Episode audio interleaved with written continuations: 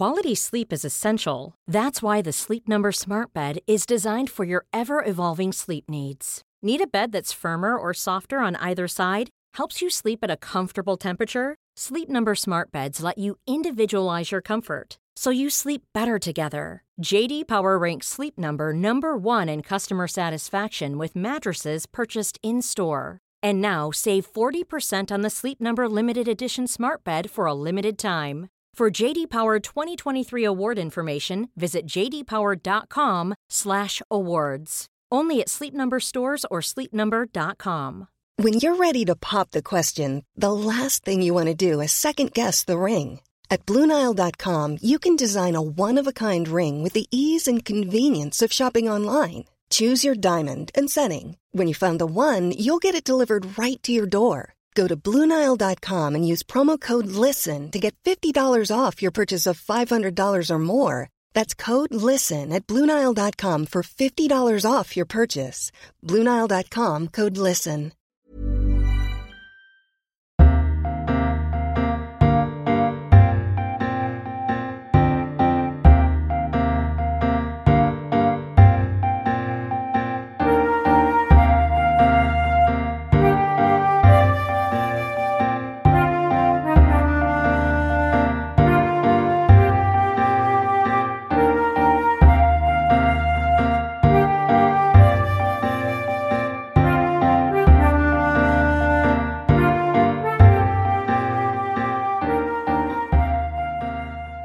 Welcome to a bonus episode of the TLS podcast. I'm Thea Lenarduzzi, an editor here at the TLS.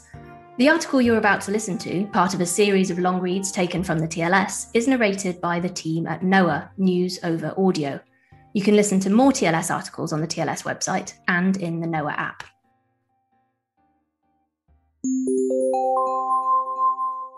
You are listening to the Lives section of the Times Literary Supplement. We're on the 26th of February, 2021.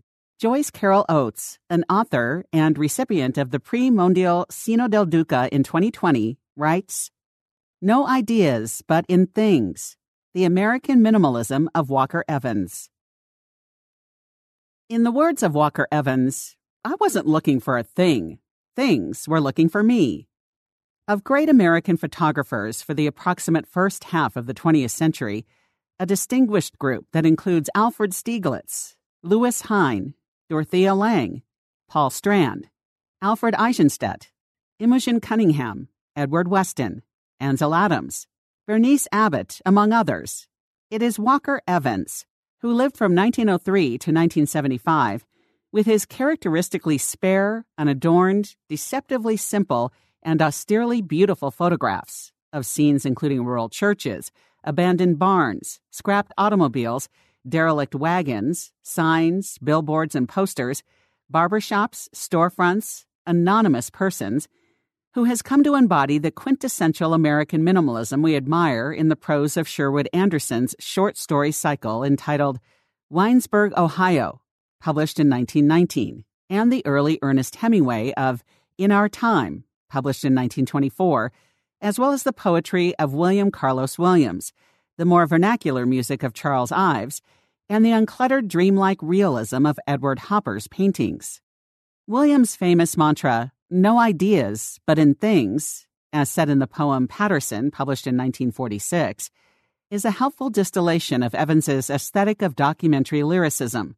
Not abstract ideas, indeed, not ideas at all, but objects should be the focus of attention, sometimes decontextualized in the interests of visual purity where given a context, as in the beautifully understated portraiture in the book Let Us Now Praise Famous Men, published in 1941, Evans's celebrated collaboration with James Agee, in which three sharecropper families are represented in formal poses outside their shingle board houses in Depression era Alabama, this context is itself minimal, straightforward. The aesthetic ideal is a kind of folk documentation that establishes the authenticity of the past by a selection of symbolic images linking the viewer to a violent history recollected in tranquility. Confederate battlefield monuments, plantation houses in ruins, devastated graveyards. Evans is a master of poetic absences, uniquely detailed domestic interiors that characterize their absent tenants, factories exuding a dispirited ugliness, acres of junked automobiles that startle the eye like fallen human figures. In his words, I like to suggest people sometimes by their absence. I like to make you feel that an interior is inhabited by someone. Avoiding excess, pretentious illusions and distracting mannerisms of the sort that, in the self consciously artistic photography of his acclaimed contemporary Alfred Stieglitz, Evans particularly disliked, Evans strove to cultivate a Purian style of an almost geometric precision. He said, I was stimulated by Stieglitz. When I got around to looking at photography, I found him somebody to work against. He was artistic and romantic. It gave me an aesthetic to sharpen my own against, a counter aesthetic. In the public lecture entitled Lyric Documentary, given in 1964 at Yale, where he was a professor of graphic design from 1964 to 1973, Evans expanded on the concept. He said, The real thing I'm talking about has purity and a certain severity, rigor, sympathy, directness, clarity, and it is without artistic pretension in a self conscious sense of the word. That's the base of it. They're hard and firm. Simplicity, directness, a repertorial respect for the world as it is observed by the eye without sentiment, irony, or experimentation. This is Walker Evans' lifelong aesthetic as a devoted chronicler of post Civil War America. Like his contemporary, William Carlos Williams, Evans exudes an obvious love of the American vernacular, the democracy of found objects, and the enchantment of the aesthetically rejected subject. Of the 143 photographic plates preceding Svetlana Alpers' 213 page text in the book entitled Starting from Scratch, virtually all are of aesthetically rejected subjects faces careworn from poverty, homelessness, mental illness, facades of dilapidated row houses, Depression era small towns, faded signs, and tattered posters. Alpers includes an Evans photograph of a city block in Selma, Alabama in 1936 that replicates Edward Hopper's famous painting called Early Sunday Morning, created in 1930. So much less serenely comforting in Evans's stark neutrals than in Hopper's mellow colors. With an eye for the transcendent detail as attractive as Evans's own, Alpers is an ideal interpreter of his work. She observed that there is a dignity in a wagon observed straight on, broadside, with loving attention. The wheels display a crafted elegance. At first, one might not notice that the farm wagon is a wreck. The wheels are awry, the body or floor broken and twisted out of shape. It is past use. The grasses and low branches mark its abandonment, but they also protect it. In effect, the attentive photograph minimizes loss and so vividly described by Alpers that we can nearly see the remarkable photograph, she recalls how, in Atlanta, Evans went in and photographed an empty barber shop. Did he come upon this place when looking around the neighborhood of its customers? The interior, empty of people, a pair of vacant barber chairs swung to look away from the mirrors, is suggestive of life that had been there and would be there again. Towels are folded on the arms and headrests of the chairs and more are waiting on the shelves. The headline of a newspaper tacked to the wall happens to include the name of Eugene Talmadge, the racist Democratic governor of Louisiana, who, among other things, fought against the kind of government program that employed Evans. The neatness of it all, but also the simple poverty of it. It is the honorable nature of poverty that Evans's photograph insists on, with the Talmadge name as an impromptu reminder of another reality of the times. In his long and prolific career, Evans managed to entirely avoid celebrity portraiture. His dignified subjects are, for the most part, working class, as in the series titled Labor Anonymous on a Saturday afternoon in downtown Detroit. Alpers' selection of Evans's photographs isn't strictly chronological, but suggests a subtle pattern beginning with a striking photograph of 1936 called Corrugated Tin Facade, reaching back to include work of the 1920s, and ending appropriately with a melancholy color photograph of 1973 entitled Dead End.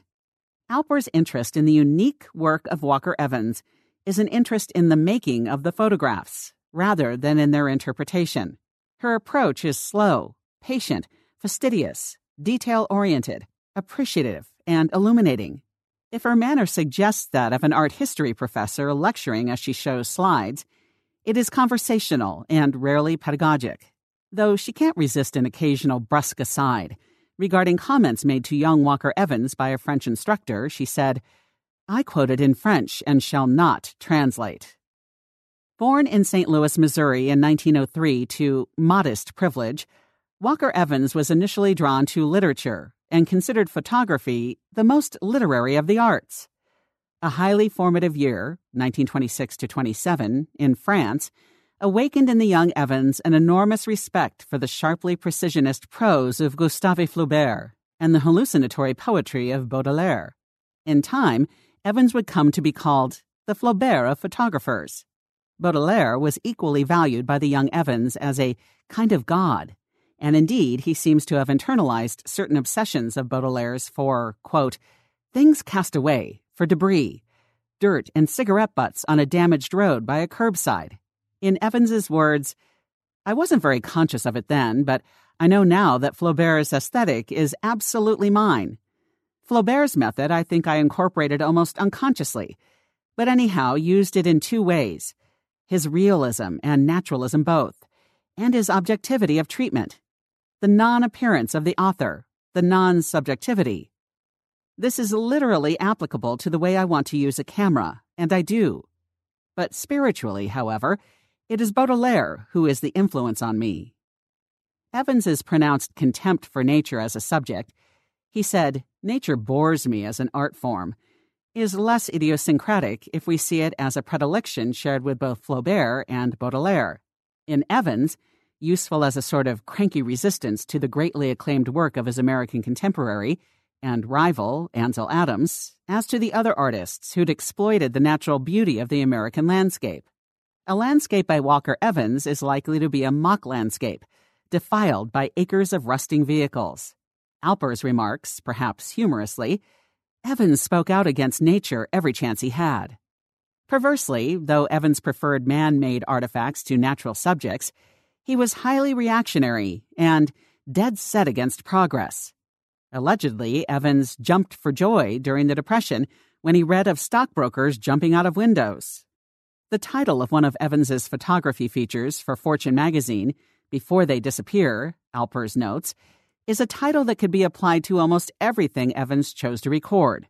Though disapproving of sentimentality and nostalgia, Evans seems to have been obsessed with commemorating the old writing of himself in the third person for the second edition, published in 1961, of his acclaimed work entitled American Photographs, he notes approvingly Evans was and is interested in what any present time will look like as the past. Not surprisingly, the individual who so lovingly photographed remnants of the past was an obsessive collector of old postcards. Evans's archive at the Metropolitan Museum of Art contains more than 9,000 as well as such found objects as worn and rusted roadside signs, even bottle tops. Alpers notes that walls in Evans's residence in Old Lyme were covered with objects, and a mass of detritus eventually covered all the available horizontal surfaces of the house. No doubt, Evans's fetishizing of such objects anticipated pop art in its most obvious superficial features. But as Alpers points out, there is really no comparing the reverential nature of Evans's found objects with the playful, parodistic, deeply ironic commentary on American pop culture by Andy Warhol, Robert Rauschenberg, Roy Lichtenstein, or Wayne Thiebaud.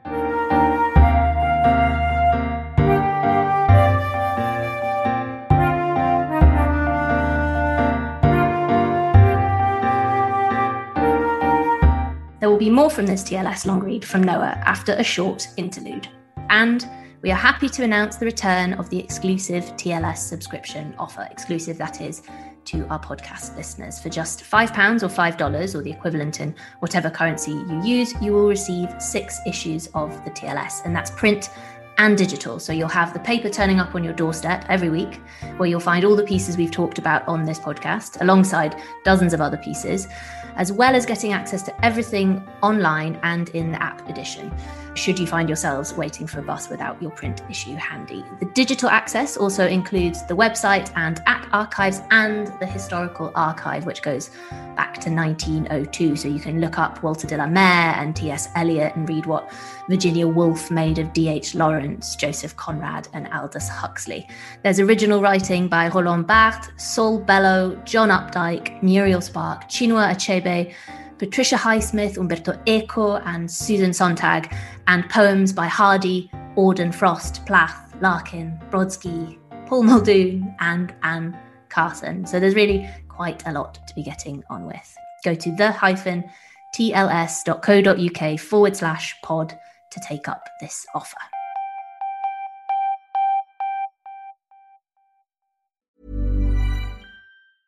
Cool fact a crocodile can't stick out its tongue. Also, you can get health insurance for a month or just under a year in some states. United Healthcare short term insurance plans, underwritten by Golden Rule Insurance Company, offer flexible, budget friendly coverage for you. Learn more at uh1.com.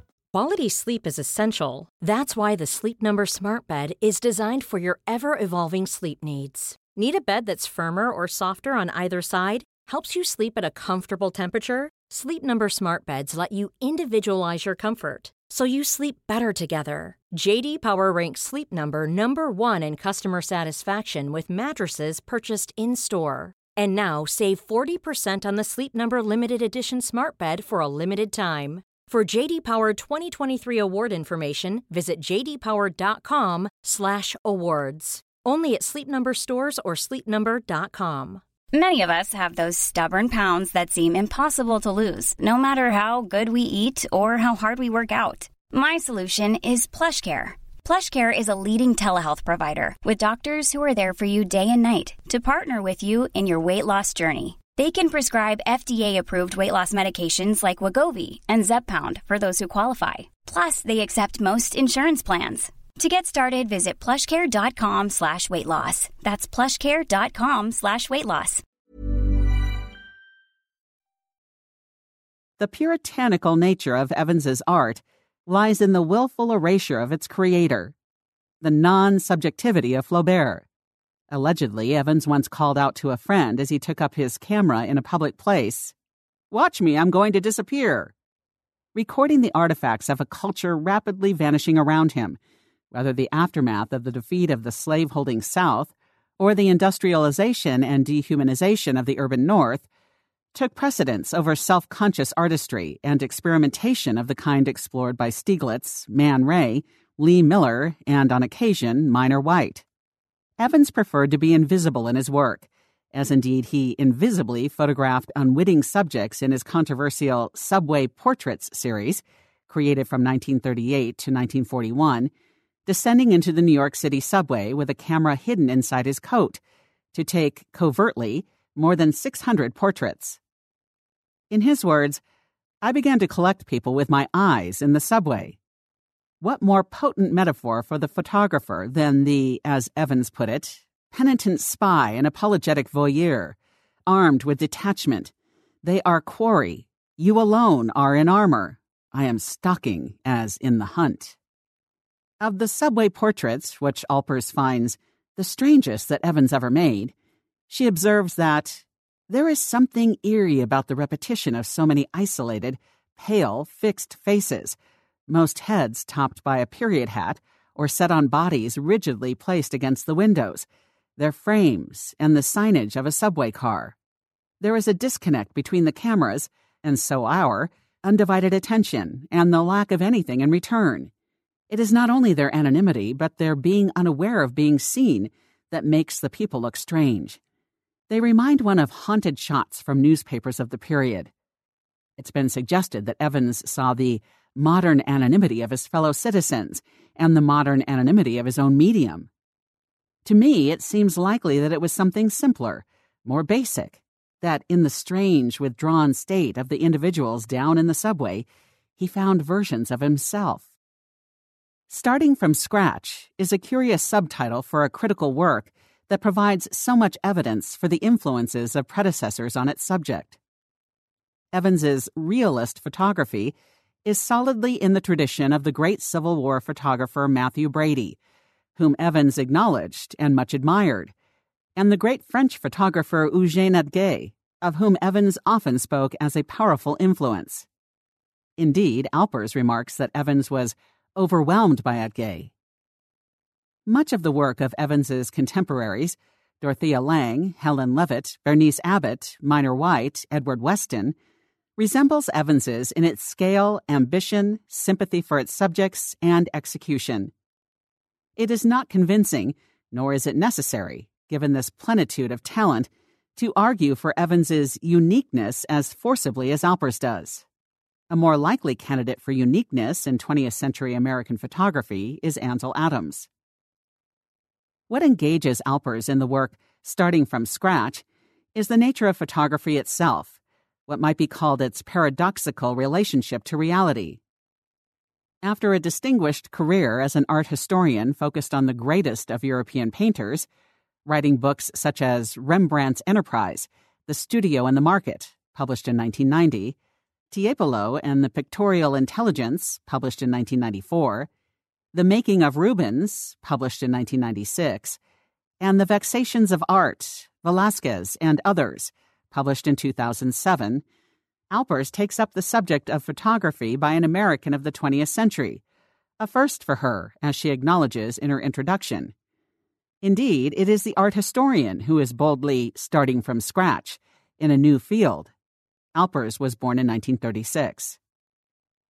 Initially, it was the singularity of the artwork, painting, that interested Alpers, the making, by contrast, the making of photography isn't about singularity at all, but about the possibility of infinite reproduction, thus, infinite variants of an essential image, and infinite interpretations.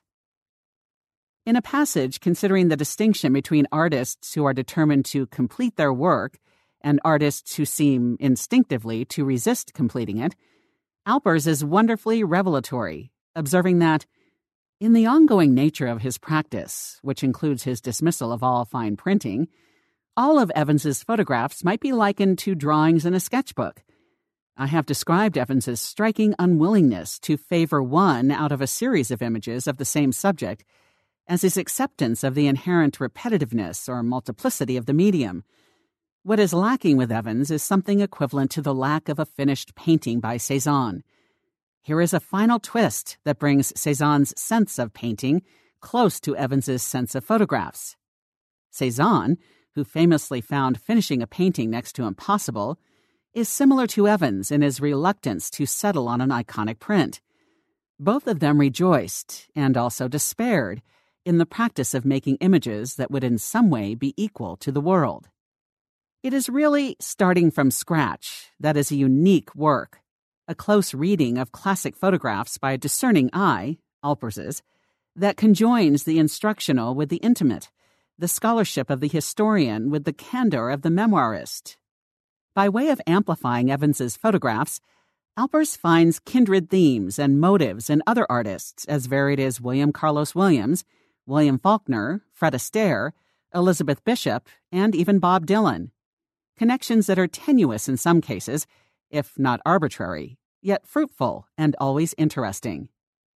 Excellent as much of Starting from Scratch is, the book seems to gather a dramatic momentum as it proceeds, culminating in a brilliant and indeed thrilling final chapter entitled Turning In, in which Alpers considers the phenomenon of late style as it relates to artists other than Walker Evans. In her words, I myself come at the question of late style from a lifetime working on historic European art. The late style of masters like Titian or Rembrandt was a much cherished and much studied phenomenon. If artists in general were related to others through the period style in which they worked, what was notable about certain older artists is that they went off on their own, painting in a manner that was independent of others. Think of the individual handling of the paint by Titian and by Rembrandt. Picasso's once ignored later works might be included under the rubric, and also the surprising last works of Miro. The late styles of Atget and Evans are considered in the following words They are, in great part, discoveries of the photographer's own pleasure. Nearing the end, each man can be described as playing at losing himself in something he loved.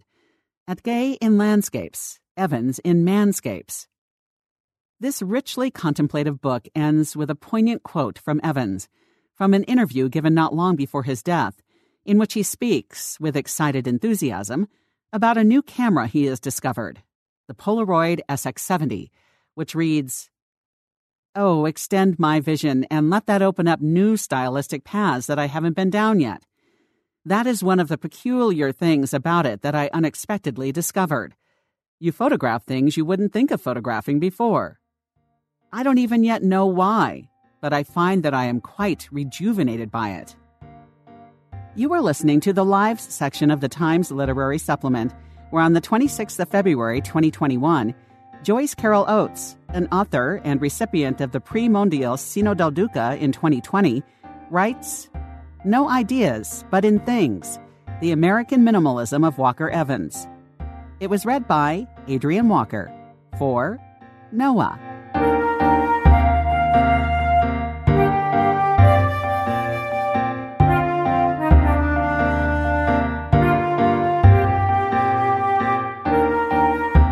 Thank you for listening. You'll find more audio articles on the TLS website as well as in the Noa News Over Audio app. And don't forget to listen and subscribe to our weekly show with me and Lucy Dallas.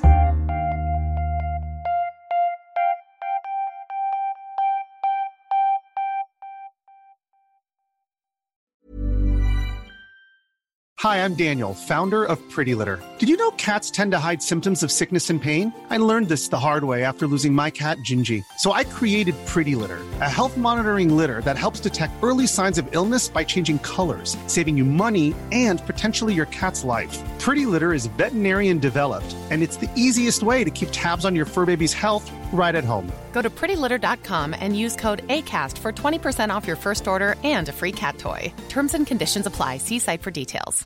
When you make decisions for your company, you look for the no brainers. And if you have a lot of mailing to do, stamps.com is the ultimate no brainer. It streamlines your processes to make your business more efficient, which makes you less busy. Mail checks, invoices, legal documents, and everything you need to keep your business running with stamps.com.